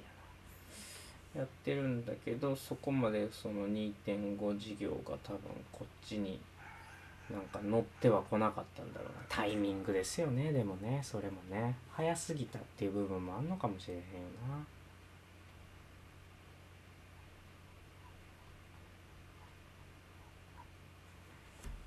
な。なんかねなんかねなんか複雑ですね。これに関しては。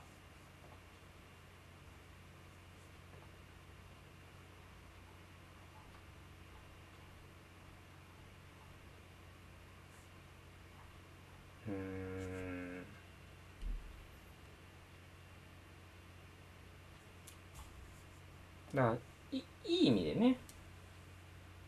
定一の国が面白かったです。演劇は野外では無理なんですか？えー、っとまあなんどんな演劇をやるかによると思います。えっと単純にまずえっと演劇でよくあるっていうかもう定番の手法としての暗転というものをするには、えーお昼では無理あと夜も普通にあの空の下では無理なので、えっと、テントなり仮設舞台を作らないといけないです。うん。だから暗転を作らない演劇というものを作るのであれば全然それでも成立するんですけど本来、えっと今の、えっと基本的に、えっと今のフォーマットの演劇暗転があってとか照明機材を使ってとかっていう演劇になるとえっと野外でやるより劇場でやった方がリスクが低い。ただ野外でやる意味が何かあるかといえばえっと水がバシャバシャ使えたりとか火をたけたりとかっていう野外でしかできない、えっと、効果もあります。劇場内ではもう普通の火とかは使えないので僕も今今でもいろいろ法律とかいろいろ変わってそんな火をなんか燃やしてブワーってできないかもしれないですけどなんかそれこそ舞台の奥がバカって開いたら外が火の火の海やってそこを役者がなんかはけて遠くへきかけていくみたいな演出があったとかってことは聞いたことあるのでアングラと言われるやつかな。そういうそういうことをしたいっていうのであれば野外でやる意味はあるんですけど今のところそういうことをするのであれば要はえーっとテントも用意しないといけないし許可も取らないといけないし照明機材音響機材も劇場にあるものじゃなくて全部一から自分たちで用意しないといけないので、えー、と基本的には、えー、とコストパフォーマンスが悪いんですよね。うん、だからみんな、えっと、よっぽどその野外でしかできないことをやりたいっていう劇団じゃない限りやりたがらないです。定一の国のこれビジュアルは見たことあるな。定一の国はああなるほどなるほど。多分うん難しいと思います。で今日ソーシャルディスタンスのツイート上がってきてましたけどサンシャイン劇場池袋のサンシャイン劇場が760人。えっと760人ぐらいのキャパシティなんですけど規定のソーシャルディスタンスをちゃんと取ったら66人しか入らないらしいんですよ客席。66人しか入らないというか66席しか使えないらしくて8.4%とか言ってました。今の。だから売り上げが完全8.4%になるということはチケット代を 何倍にせなあかんねんっていう話になってしまうので、まあ、外でやるっていう意味では、まあ、換気はいい換気は換気はできると思うんですけどソーシャルディスタンスになると結局スペースが必要になるんでじゃあそんだけのスペースが取れる場所ってどこにあんねんとかってなってくるとまあなかなか難しいんだろうなという気はしますよね。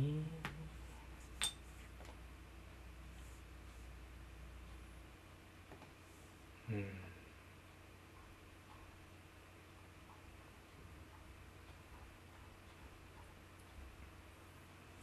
まあだからね。そこまでのソーシャどこまでのソーシャルディスタンスをやらないといけないのかっていうところの問題はあると思うんですよ。その1メートルなのか。だってえっとコンビニとかやったら1メートルだけ離れてくださいって書いてあってえ2メートルじゃないの？みたいなところとかもあったりしてまあそれは人の流れがあるからなんですけど確かに演劇っていう状態でえっとずっと人が同じところに滞在して換気ねするっていうところで1メートルっていうのとレジに並ぶ1メートルっていうのは全然意味が違うと思うんですけどただまあおしゃべりしないんでねお客さんは。基本的に客席で大阪のおばちゃんじゃない限り。大阪のおばちゃんたちはなんかあれなんなんどないなってんの？みたいなとか。そうですね。野外やったら換気もいいし空気の流れもあるんで大丈夫やと思います。だその中でどれだけの客席数を減らして毎回こう消毒なりをしてっ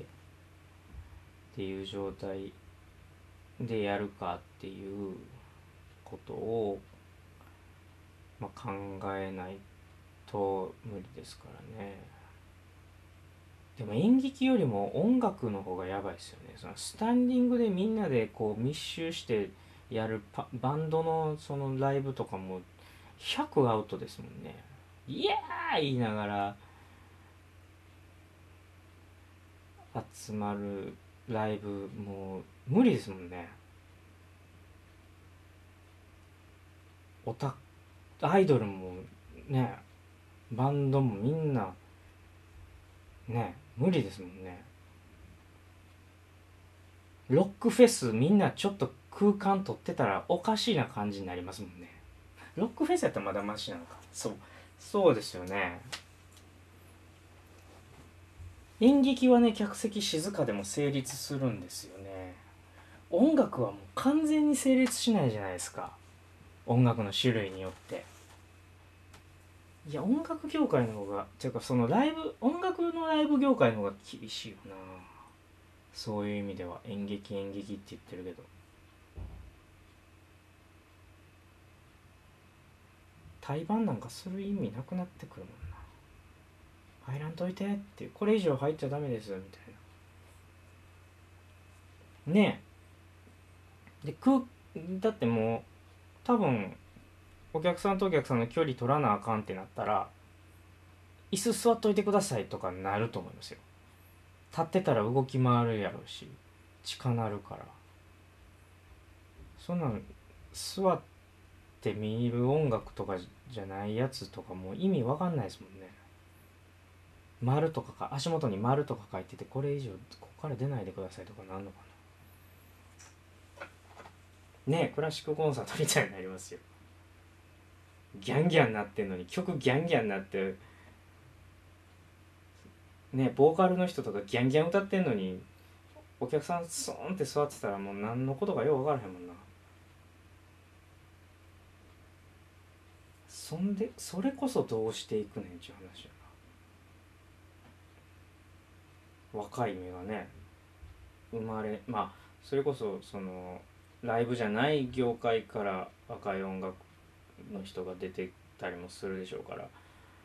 そのね若い人が出てこ来ないわけではないでしょうけどでもそういうものはなくなるよな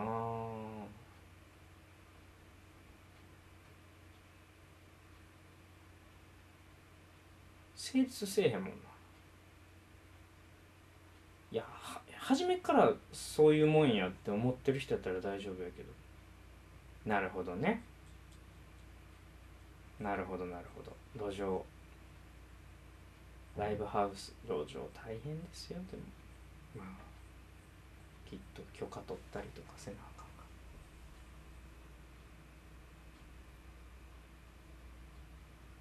でもライブハウスだってそんな状態のライブハウスも行こうってならへんもんな。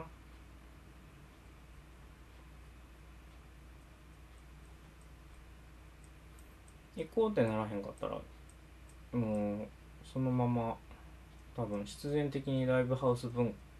ライブハウスという文化がやっぱなくなっていくよな。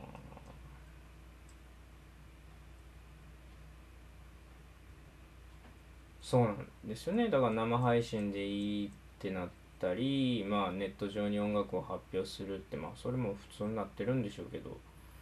なっていきますよね。でも生配信でキャーとかならないでしょ。お芝居もそうなんですよやっぱり。生配一人で見てるとねやっぱ大声では笑えないんですよねお客さんも。みんなで見てるからこの大きな笑いになるというか。でその笑いをもらって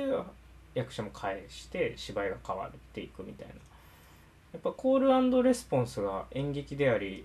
音楽ライブでありやっぱりその実際問題このその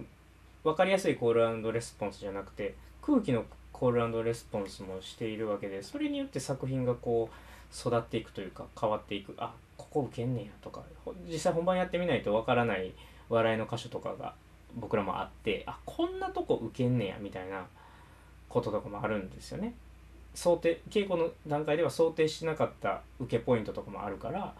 なるほどじゃあここはこういう受け方するんやったらもっと、えっと、振りとしてここをこうしといたらあのここもっと面白くなるなみたいなこととかやっぱそうやって毎日演劇にも修正をかけていくものであって、うん、それがやっぱりお客さんと一緒にやれないというのはそういう育ち方を一つの作品が演劇としてそういう育ち方をしないからそれはなんかきついなっていう気はするんですよね。本番やって気づくことがなくなるっていうじ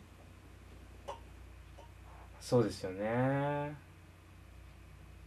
やっぱそうなんですだからソーシャルディスタンスを取った席数の少ないそうやな。席数の少ない客席ってやっぱりドンドンって笑いが起こったりなんかザンってなんかシンってこう息を飲むっていう空気感になったりとかっていうのを舞台上で感じにくくなるからそうなってくると役者がの役者が乗ってくるとか言うんですけど役者がの乗りにくいよな。その中で作品をこうなんか育てるって今の感じではいかへんもんな。難しいですね。いや僕の知り合いのそのプロデューサーさんがズーお客さんも Zoom に入れて笑い声があの演者に届くようにしたいねんって言って作なんかいろいろ実験をしてるんですけど家で一人で見てハハハって笑わないでしょなかなかそれこそ舞台映像とかやったらそんな分かりやすく切り取られないから無理やと思うねんな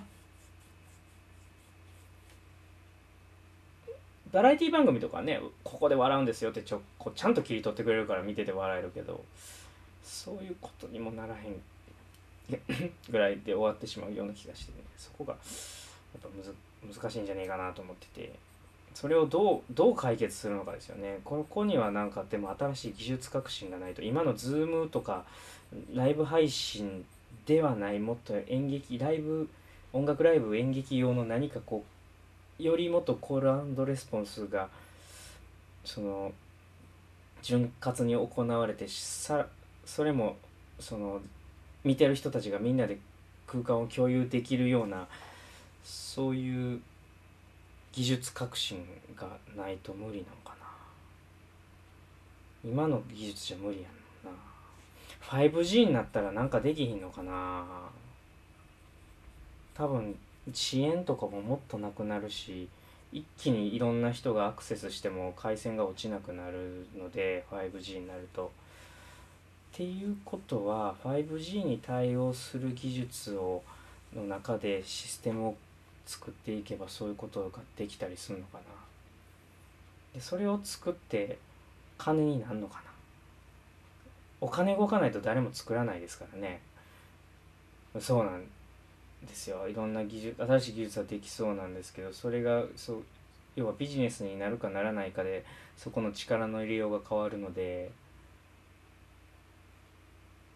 もしくはめちゃくちゃめっちゃ金持ってる人がなんかあのー、血のなんか気の迷いで作ってくれるかですけど開発投資をしてくれるかですけど。でもそうか。でもアメリカのそのブロードウェイとかそういう業界が成立せえへんようになったら 気の迷い。そこでなんか作ろうみたいな動きは出んのかな。あまたバックバックコンティニューコインをまたくれてちょっと。よう喋ってますわ。一人でよう、でもね、こうコメントないと喋れないですよ。コメントあるから喋れてるんですよ。ありがとうございます、本当に。ね、西野さん、なんか考えるかもしれないですね。口からから、口からからです。もう1時間半ずっと喋ってんだもんだって。ちょっとお水入れてきますね。ちょっと待ってて。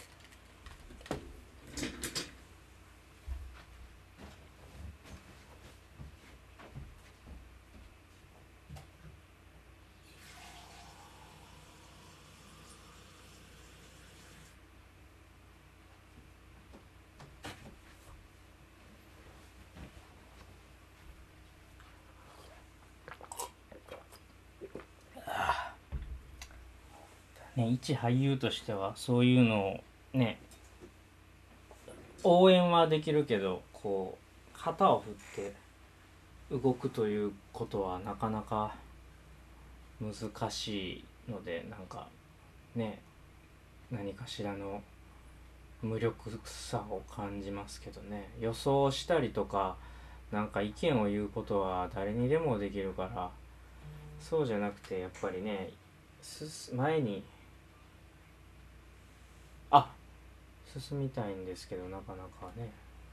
毎日ツイキャスするぐらいしか僕にできることはなくて。ブロードウェイで舞台やるんすか？あれ？プペル？そう北海道のプペルもね知り合いで出たんですよね。コロナで亡くなったけどそいそいそうそい分かってますよ？そうそうやっていうことは分かってますからね。そうなんだ。ブロードウェイでやるんだ。あの人もう完全にそれは既成事実つけに机に作りに行ってるからな。まあでもその既成事実がなんか後々聞いてくるから個展やった。ニューヨークで個展やったとかもまあどうなんでしょうね。まずニューヨークで僕個展やったんですって言えることが第一みたいだから。延期になってるから何か考えてそう。そうっすね。考えてるでしょうね。だって映画化もやってプペル VR もやってるんでしょ？なんか言ってましたよ。YouTube のやつで。V なぜ煙突町にしたかって言ったら VR で作った時に高さが出てびっくりさせれるからって言ってました。そこまで VR 前提で絵本書いてんねやと思って。そのえプッペルの絵本で儲けようじゃなくて絵本を作ってその後できるいろんなこう広がりでなんか儲けようというかなんかねやろうとしてる。考えてるらしくて絵本は一個のきっかけに過ぎなくてそこからどうビジネス展開をするかっていうところまで考えてるから。うん。ね美術館も作ろうとして。すごいっすよね。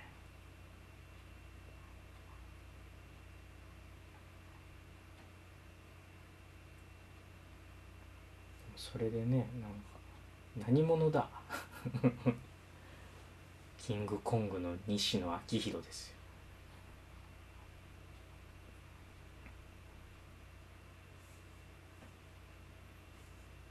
そこまで考えてやっからものを作るっていう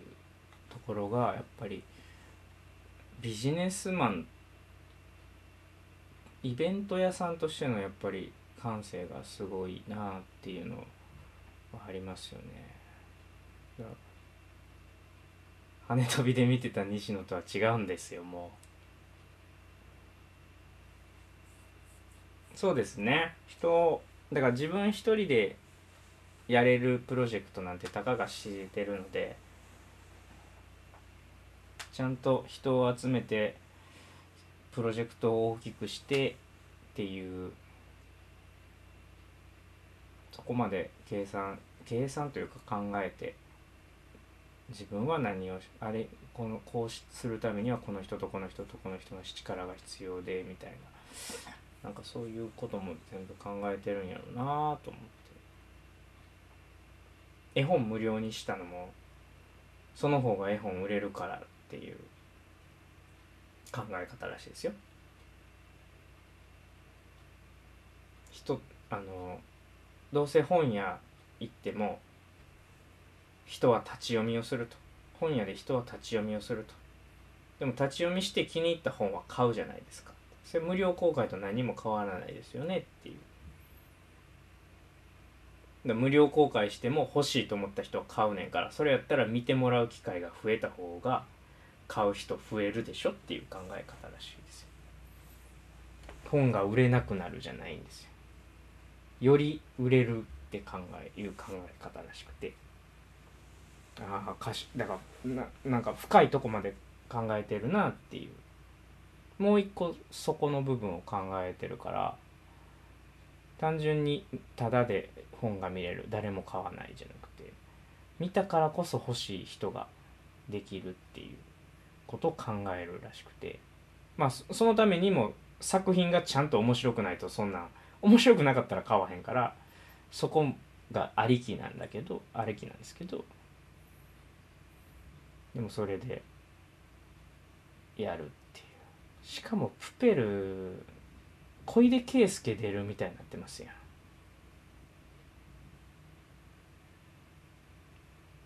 すごいな。まあその辺もね。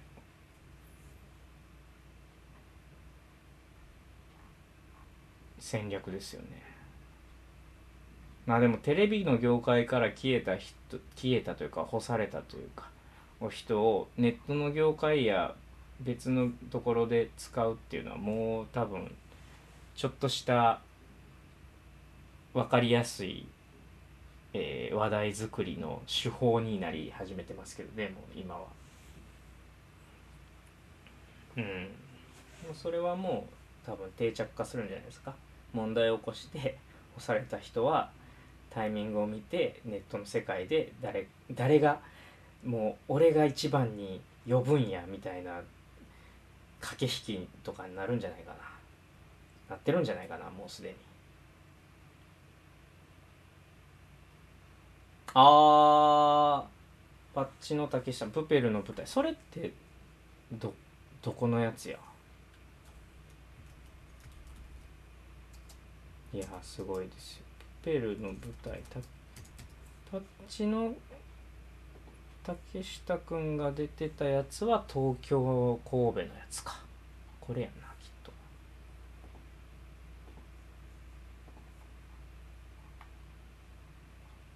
違う？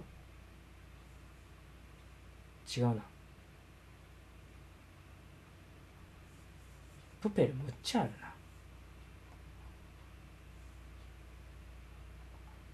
プペルいっぱいあるの？プペルいっぱいある？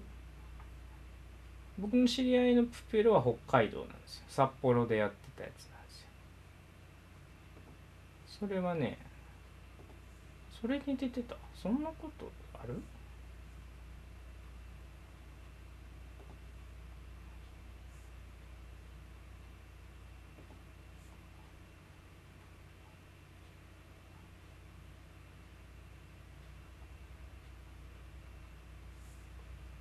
タイミングがねでも悪かったですね。2月2月。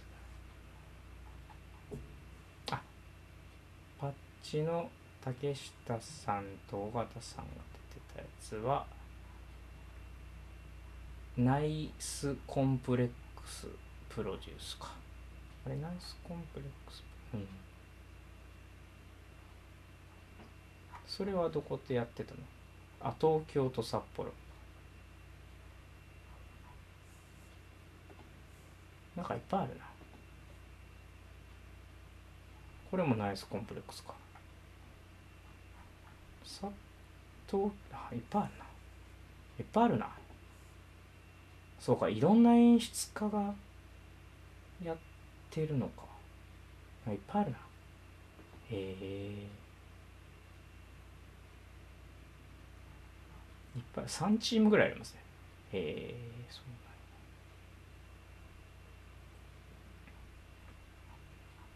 ね。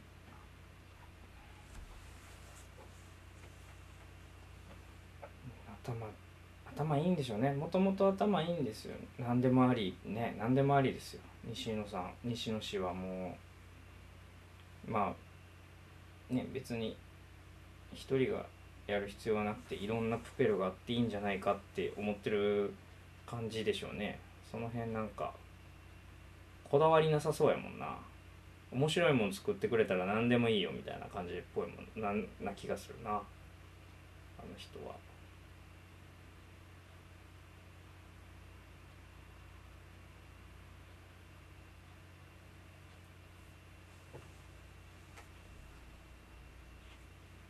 ねまあ、こだわりもともとあんまりなんかなんて言うんだろうこだわりがないというかなんかそそういうところに興味ないんでしょうね。お金に興味ないって言ってもな。自分がこう持つお金には興味がないっつって言ってましたね。そのプロジェクトとしてのお金は必要だけど自分のプライベートのお金は必要ないからなんか贅沢は全然興味がないらしいですけどね。そんなことより面白いもの作るとかの方が大事みたいな。そんな感じらしいです。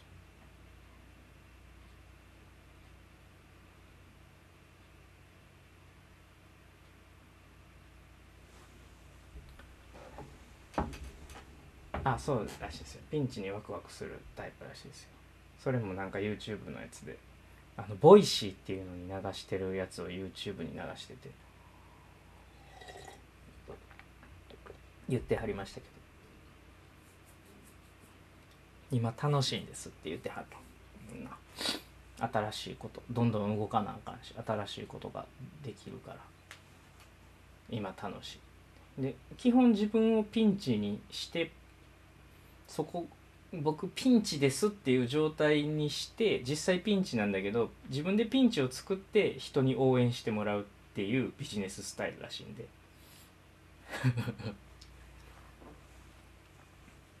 今までは今まではっていうか、うん、多分今じゃないな。ちょっと前かな。そうそうそう。だからあのもう美術館作ることになっちゃいました。何億いります。みたいなこととか。見たりでも西野氏はねやっぱりもともとの才能がすごいのででまあそれこそねそのテレビであそこまで売れたから今こういうことができるね。いやでもそうか。テレビで売れたからじゃない売れるのも西野氏の西野さんの実力やからな。そういう意味では実力やな。うん。だからすごいあの状況をなんかなんて言うんだろう。卑怯とかっていう邪道やわみたいなことを言われそうなことを平気でやれるんですよね。そこにこだわりがないんですよね。だってこっちの方がいいやんっていう。うん。金婚西野がやってるって言った方が絶対人集まってくるやんそっちの方がいいやんって金婚西野っていう名前を伏せる必要あるって言った方が人集まんねえから絶対そっちの方がいいやんっていうタイトル。そういう考え方やから。なんかうん合理主義ですね。すごい。だからそういうところになんかやっぱり潔ある意味潔がい。い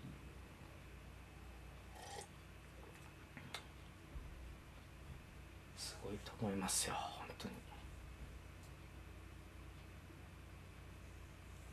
年一緒なんですよね。へこむわってなるけど。まあいいけど。それはいいわ。それ言い出したらもうきりないから。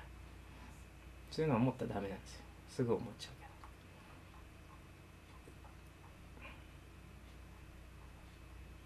けど。うん。12時にもうコンティニューコインダメですよ。もう12時になったら終わりますからね。僕はもう12時で終わりますから。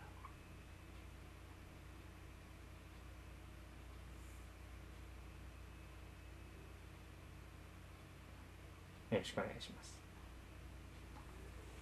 いやよう喋ったな。これはもうあれやな。今週もう一回とか無理かな。できんのかな。どうなんかな。いや明日明後日はもう明日はね武田君と一緒にやるんで。んでまあ都合が合えば勝山君も遊びに来てくれると思うんですけど。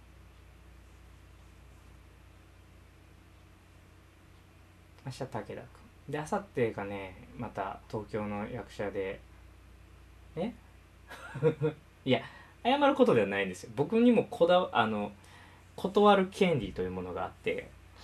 もうやもうこれ以上コンティニューダメですよっていう力権利があってそれを言ってないっていうことは要は共犯なので謝る必要ないんですよ。これ共犯ですよ。別にあのどっちかに責任があるわけじゃないです僕が断ってないっていう断らないという選択をしてるわけですからなんなら、あのーコンティニューコインが来た後も、あ、このコンティニューコインありがとうございます。明日使いますねっていうこともできるわけですから、それを選んでないっていう、あのー僕の選択も、僕がそれを選んでるっていうところにも乗っかってるので、別に、福さんから謝ることではないです。しんどいんだったら早くやめればいいのにって言ってもいいぐらいです。と思いますよ、僕は。うん。僕もやりたくなかった12時まで12時はやめますよってそれはもうやめやれないやらないぞっていうのは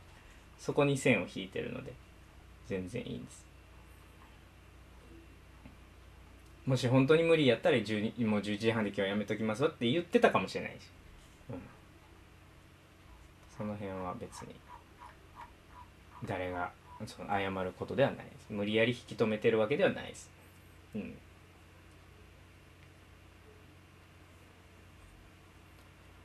でそう金曜日はちょっと東京のもうまた仲のいい俳優さんとやろうかなと思ってそうなんですよ。それがねあのちょいちょいやあの来てくれてる西川幸太郎の劇団の劇バカっていう劇団の俳優さんで菊池雄太ってやつなんですけど、まあ、ともともとはもともとどこやったかな？もともと東北生まれなんですよ。で大阪芸大に来て大阪芸大の劇団にいたんですよ。でその時に僕大阪で何回か共演しててで東京行ってでもな1回ぐらいは今日1回2回あ去年の夏も大阪の舞台でわざわざ大阪で来てくれててそれでも共演したりとか何回かしてるんですけど一応その後から入ったのになぜか今いる劇バカのプロデューサーもやっていてなのでねあのーまあ何話しようかなって言って別に話すこと決めずに久しぶりやから話したいなで声かけたんですけど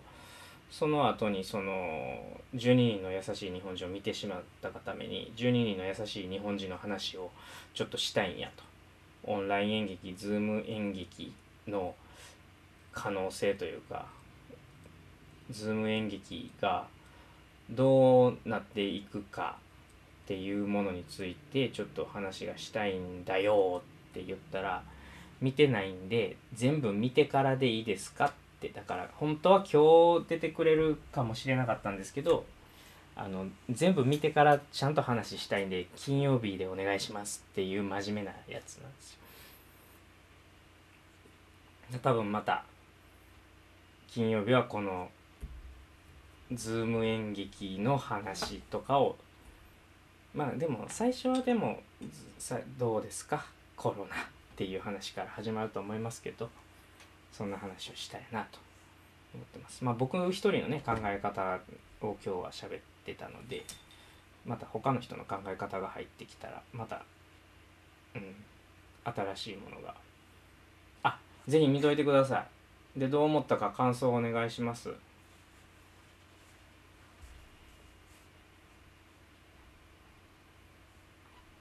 台本はねむちゃくちゃ面白いです。よくできてる。やっぱね台本の力がもうねものすごいんですよやっぱり。その人を引き込ませる台本だなってやっぱ思いましたね。映画にもなってますね「10人の優しい日本人」って。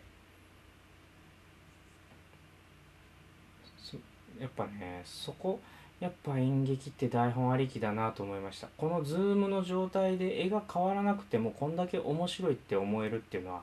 やっぱり脚本がそもそもちゃんとしてるからなんだろうなっていうのをすごく思ったんですよね。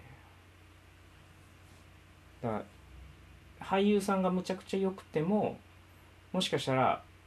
そうなんですよ。脚本がそこまで脚本が巧みではなかったら俳優さんがいかに良くてもあそこまで面白くなく面白くなってないかもしれないなとも思ったんですよね。やっぱね脚本ってね何がすごいかって役者のモチベーションを上げるんですよ面白い脚本って。だから役者の力をね引き出すんですよ。面白くない脚本って役者のやっぱり120%引き出せないんですよ。面白い脚本って役者の120%を引き出すんですよ。これおもろいなやりたいなって思える本だからこそ役者のモチベーションも上がるしその役者も気づいてないところであのいいパフォーマンスをするんですよね。だからやっぱりね演劇って脚本ありきだなっていうのものすごく思いますね。だからこの脚本だからこそ演出家はどうしようって考えるわけだしやっぱりねその一番最初の道しるべとしてのそのロードマップとしての脚本というものがやっぱりしっかりしていないとうんどんなに素晴らしい演出家どんなに素晴らしい俳優どんなに素晴らしい照明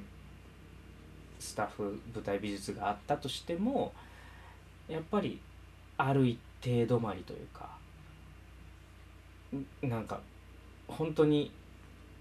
あの伝説を残すっていう方あれですけどなんか人の気も心に残っていつまでも語り継がれるものにはならないんじゃないかなって最近思ってますね。どんな台本でも面白くしてやるぜって思ってた時期あるんですよ役者としてね僕自身が。どんな台本が来ても役者の力で面白くしてやるよって思ってた時期もあったんですけどそうではなくていやどんな本でも役者の力役者の力で面白くはできるんですけどその面白くしてやるよじゃなくて面白くなってしまったっていう自分でも思いも呼ばない自分のその潜在能力を引き出してくれるのっていうのはやっぱりよくできた本脚本の力やと思うんですよね。うん、やっぱ自分でやろうっていうところには限界があって自分の意識何？自分の意識の範囲自分がコントロールしているものっていうものには限界があって自分がコントロールしてないところのパワーっていうものが奇跡を生むんだと思うのでその自分がコントロールしてない思いも思い及ばなかった力を出す出せるものっていうところは大事だなって思うんですよね。まあ大事だなって言いながら、まあ、コントロールできひんものをどうコントロールすんねんっていう話なんですけど、まあ、このその話この間孝太郎との話とかでも出てたな。アンコントローラブルなものを出るようにコントロールするみたいな話をちょっとしてたと思うんですけど。うん。だかねやっぱそれこそ共演者の力もあるし演出家の力もあって自分じゃない自分が出てくるっていうところがいっぱいあってそれはもうその相互関係というか、うん、一概にだからあの役者が良かったからといってそのそれが、えー、とその一俳優個人の力かといえばそうじゃなくて脚本の役とハマってたとか、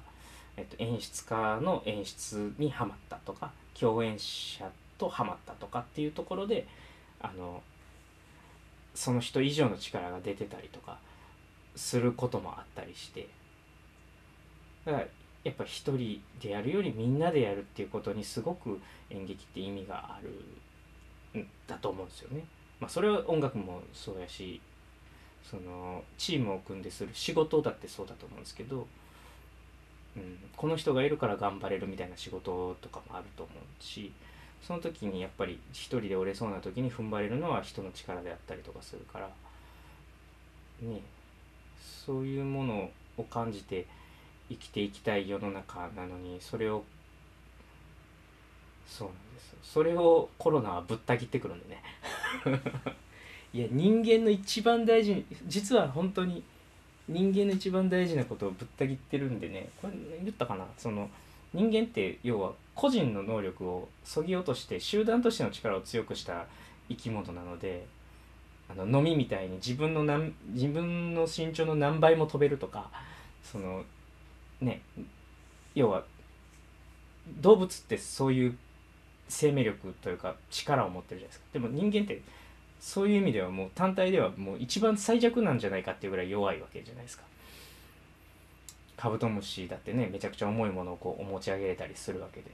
そういう意味ではもう単体としてはむちゃくちゃもう貧弱な代わりに集団で集まることによってえっと実はそういうどうしようもなく強いこ個々ではめちゃくちゃ強いやつをやっつけれるっていうのが人間の力やと思うんですよ。集団であることに実は人間って意味があるんですよ。例えばスーパーコンピュネットができたことによっていろんな各国の天才の能力が集まって一気に技術がそうそうなんですよ一気に技術のスピードも上がったんですよ技術革新もねもっと言ったらあなんかネット今もうあと4分しかないですけどインターネットが生まれてインターネットがあの世の中に普及したことによってスポーツの記録って伸びたらしいんですよ。なんでかっていうと世界中のトレーニングのあのやり方があの広く広まることによっていろんなトレーニングとかいろんな走り方とかを検証できるようになったんですよね。各国でしかやれやれてなかったことが全国に広まることによってあのより良いトレーニングやより良いあのランニングフォームが全員に広まることによってスポーツのあの記録って伸びたらしいんです。でこれってもう数の力なんでやっぱ人間ってそういう風なまあそれはインターネットなんで群れとまた違うかもしれない。つながりがあって初めてあの成立する生き物なんですけどそれを要は今コロナは殺しにかかるっていう近づくなっていうところで殺しにかかってるんですよね。そこはめちゃめちゃすごすごいことだなと僕は思ってて。多分ソーシャルディスタンスはあの目に見えない体で耳に聞こえない匂いも感じないしあの自分の意識もないところで人間を蝕んでいくと思ってます僕は。ちょっとずつ昨日も高いと言ってましたけどね。疑心暗鬼になっていくんじゃないかなと思あの体って嘘つかないんですよね。口は嘘つくんですけど。お芝居やっててもあの恋人同士の役で抱き合ってくださいって言って抱きあの例えば抱きしめ合うシーンがあった時にあの人ってやっぱり信用できないとか失礼があってはいけないとか初めての人に股間を股間っていう言い方あれですけど押し付けるというか密着できないんですよ。腰が引けるんですよ絶対。それってもう意識の気持ちの表れであ恋人同士だったら全然普通にできるじゃないですかだから恋人役だったらできるんだけど引いちゃった時点で君はまだその人を役一役者の誰々さんと意識してるよねっていうのが口でセリフではいくら言われて言えても体って反応してしまうのですぐ出るんですよ。で体の多分あの気持ちのやり取りってすごく大事だなと思ってて。それを要は物理的に体は遠くに飛ばせないので声は遠くに飛ばせるけど。物理的に体のそのコミュニケーションを断たれるってむちゃくちゃ人間にとってあの致命的だなと僕は思ってて。これ多分だからソーシャルディスタンスが1年2年続くとマジで世の中ギスギスしかしないような気がして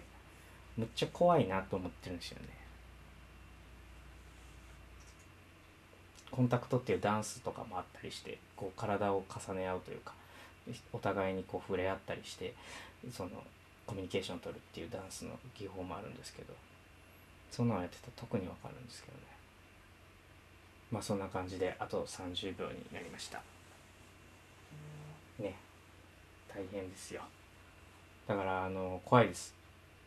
でもだからそれこそ信頼したい人とはあのボディーランゲージというかあの近くあありがとうございますお茶僕。あの体で会話してください。と僕は思います。ではまた明日よろしくお願いします。お疲れ様